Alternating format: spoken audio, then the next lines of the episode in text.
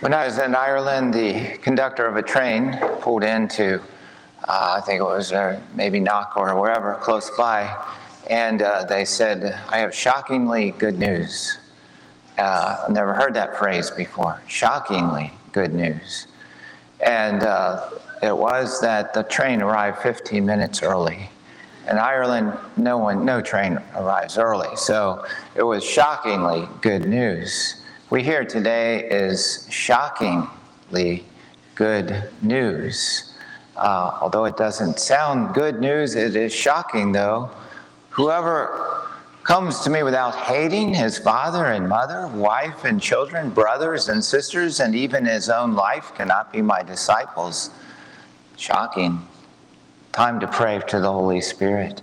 Come, Holy Spirit, fill the hearts of the faithful and kindle in us the fire of your love.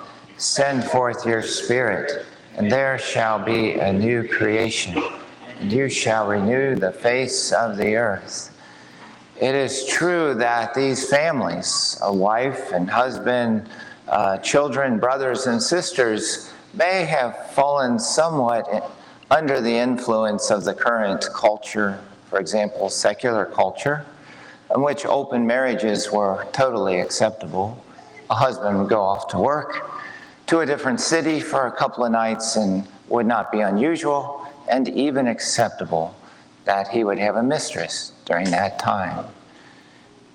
There's also these cultural um, trends uh, that were maybe religious trends too, like Jews, uh, Jewish people would not eat pork and so all these trends were infiltrating into the family, blocking these relationships. Uh, and so Jesus, when he says, anyone who does not come with me out of hating his father and mother, what he's saying there is not hate. He means to put me above these, this way of Christ, above this friendship, above all these other friendships. So these cultural trends, don't destroy these relationships. And, uh, you know, there was a little experiment done, um, and it was by a researcher by the name of Milgram, who was trying to figure out why all these people in Germany could kill all these, uh, all these people in, uh, in genocide. Not just Jewish people, but Catholic people, whoever got in the way were canceled. And so, why, how could they do this? They were highly educated society. And so he did a little experiment. Um, Stanley Milgram is his name, and uh, out of Yale University at the time. In the 1960s, he had a, a person who was a, a learner, a person who was a teacher, and a person who was the experimenter. And the learner, uh, every time he uh, answered a question wrong was electrocuted, like got a little shock, anywhere from one volt to 350 volts to 450 volts, which is could be harmful.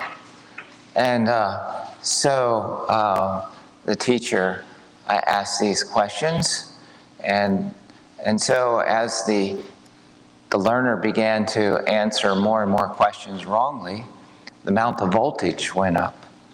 And the teacher was aware that he was hurting the learner. He was actually causing him pain. And he didn't want to proceed. But the experimenter kept saying, Well, please continue. The experiment requires you to continue. This is absolutely essential that you continue. And you have no other choice but to continue. And so every time the man answered the wrong question, the teacher would shock him. And up to 450 volts. And this was just mind boggling to uh, Milgram, the researcher, that, that people will continue to follow a trend, even if it's harmful. How many trends today may a family like a husband, wife, brother, and sister that Jesus mentions in the gospel today, may unknowingly or knowingly continue to follow a dangerous idea or a dangerous trend. A man by the name of Gad Saad, who's Jewish from Lebanon, wrote a book called uh, Pathogenic Mind. These little ideas get in our mind and they take over reason and we become irrational. We follow irrational trends. Just like those learner and the teacher and the experimenter, it all became irrational. How many of these irrational trends have we seen? The culture of addiction, the culture of sexual revolution, the culture of death, Pope John Paul II, the culture of the throwaway culture, Pope Francis called it. But how do we break these irrational trends, this irrational way? When Jesus says, if anyone comes to me without hating his father, mother, wife, children, brothers, and sisters, even his own life, he's saying, just put my way, my relationship with me, which, which brings about divine inspiration this way.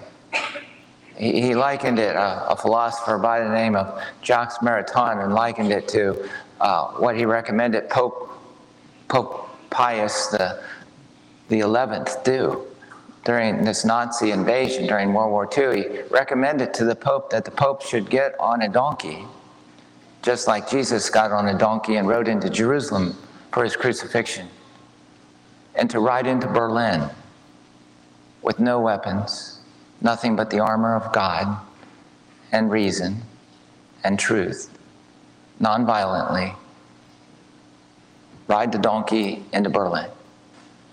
He might get laughed at, he might uh, get arrested, he might get shot, but maybe somebody would wake up and see that this cultural trend that everyone is following is somehow irrational. And so Jesus, I, I liked him to a bird, you know. He, he is, uh, there, there is reason on one side, but without reason, the bird can't, without faith, the other wing, the bird can't fly. And in the middle is wisdom, the Word of God, the gospel. It brings faith and reason together so that we can get back to sanity, get back to the good news, shocking good news. When Jesus says, you know, whoever does not carry his cross come after me cannot be my disciple, I'm thinking he's saying that, you know, it's worth it. It really is worth it. Not that it's worth it, but you are worth it. People are worth it. This way of wisdom, this way of the cross, this way of love, this way of truth. We're all invited to get to know Him better, to enter more into a relationship with Him, who is wisdom. Amen.